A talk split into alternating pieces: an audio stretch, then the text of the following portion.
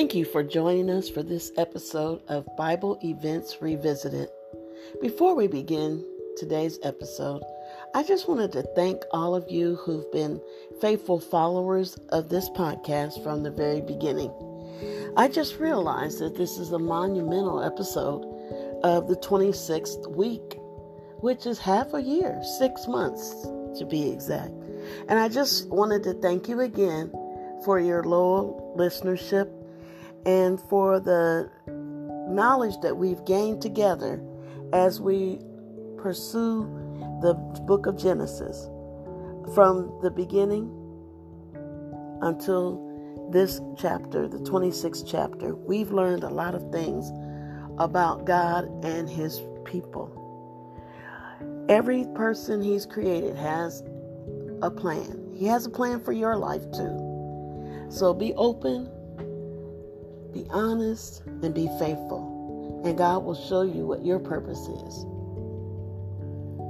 Today's episode is Genesis chapter 26, verses 1 through 35. Isaac and Abimelech. And there was a famine in the land, beside the first famine there was in the days of Abraham. And Isaac went into Abimelech, king of the Philistines, unto Gerar. And the Lord appeared unto him and said, Go not down into Egypt. Dwell in the land which I shall tell thee of. Sojourn in this land, and I will be with thee, and will bless thee. For unto thee and unto thy seed I will give all these countries, and I will perform the oath which I swore unto Abraham thy father. And I will make thy seed to multiply as the stars of heaven, and will give unto thy seed all these countries, and in thy seed shall all the nations of the earth be blessed. Because that Abraham obeyed my voice and kept my charge, my commandments, my statutes, and my laws. And Isaac dwelt in Gerar, and the men of the place asked him of his wife. And he said, She is my sister. For he feared to say, She is my wife, lest, said he, the men of the place should kill me for Rebekah, because she was fair to look upon. And it came to pass, when he had been there a long time, that Abimelech, king of the Philistines, looked out at a window and saw, and behold, Isaac was sporting with Rebekah his wife. And Abimelech called Isaac and said, Behold, of a surety she is thy wife. And how sayest thou she is thy sister? And Isaac said unto him, Because I said, Lest I die for her. And Abimelech said, What is this thou hast done unto us? One of the people might lightly have lain with thy wife and thou shouldest have brought guiltiness upon us. And Abimelech charged all his people, saying, He that touches this man or his wife shall surely be put to death. Then Isaac sold in that land and received in the same year a hundredfold, and the Lord blessed him. And the man waxed great and went forward, and grew until he became very great, for he had possessions of flocks and possessions of herds, and great store of servants. And the Philistines envied him. For all the wells which his father's servants had digged in the days of Abraham his father, the Philistines had stopped them and filled them with earth. And Abimelech said unto Isaac, Go from us, for thou art much mightier than we. And Isaac departed thence and pitched his tent in the valley of Gerar, and dwelt there. And Isaac digged again the wells of water, which they had digged in the days of Abraham his father, for the Philistines had stopped them after the death of Abraham. And he called their names after the names by which his father had called them.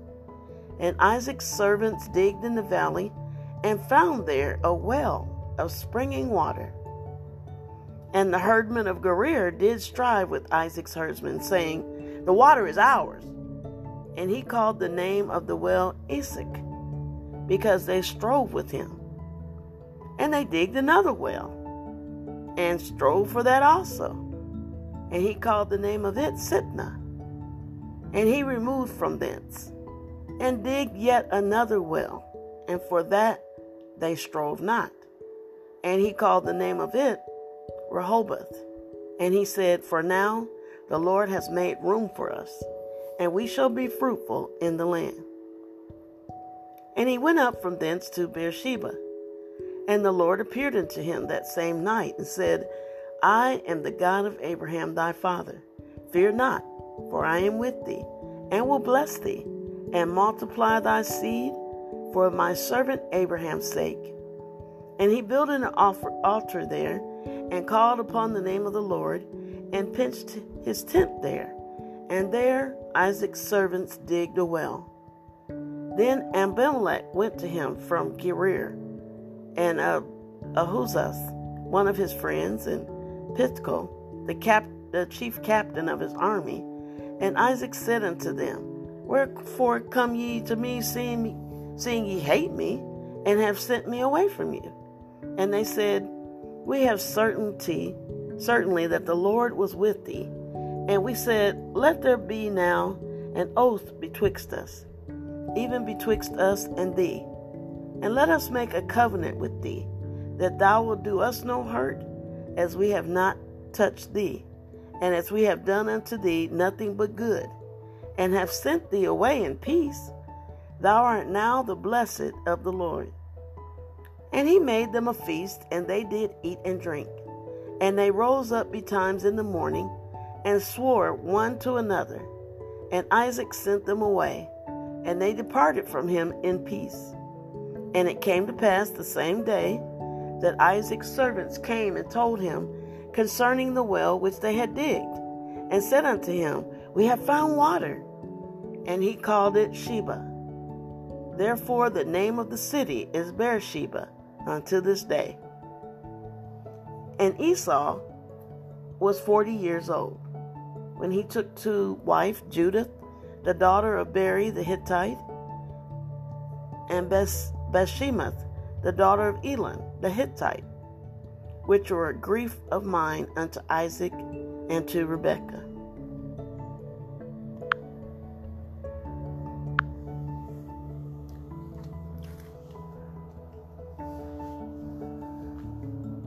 So Isaac uh, there's a famine in the land, so Isaac goes to Gerar, the land of the Philistines, the, where the king of Abimelech reside, uh, reigns. And he does uh, what he saw his father do a couple of times uh, with Sarah, Sarah, his wife. And because Rebekah was beautiful, he didn't want to be killed uh, because he was her husband. So he said, Tell everybody you're my sister. Well, Abimelech happened to look out his window and saw them, uh, Isaac and Rebekah, uh, you know, caressing and kissing and acting like husband and wife. And he called him on it. He said, Hey, man, this must, this has got to be your wife.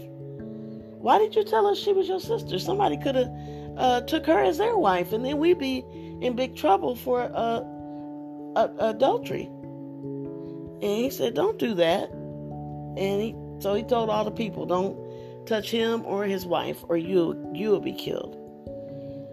So uh, Isaac also um, had trouble with uh, the wells. They dug not one, not two, but three different wells and each time, because the Philistines were jealous, the, their herdsmen would claim them as theirs. The first time, the first well that he dug, he called it Esek, which means argument, because they had an argument over it. And they filled it with dirt. And then the second one he dug was called Sitnah, which means opposition because they opposed it and said, This is ours too. And instead of, you know, fighting for it when he knew it was his, he just moved on. And they dug a third one. And they said, Oh, we're not going to argue with him over that one. And they named that one Sheba, which means well of the oath. It's uh, room enough for us. I'm sorry. He named it Rehoboth, which means room enough. And then the fourth one he named Sheba, which means well of the oath, after him and Abimelech had made a promise not to uh, attack each other and to befriend each other. And then we get back to Esau. Now he decides to take two wives, and both of them were pagans, which was, uh, um, and they made the life of Isaac and Rebekah, his parents, miserable because they were pagan women. Well, I want to thank you for listening to this episode of Bible Events Revisited. Stay tuned for next week's episode. And may you and your family be blessed. Thank you for joining me on this journey through the book of Genesis. Have a blessed week.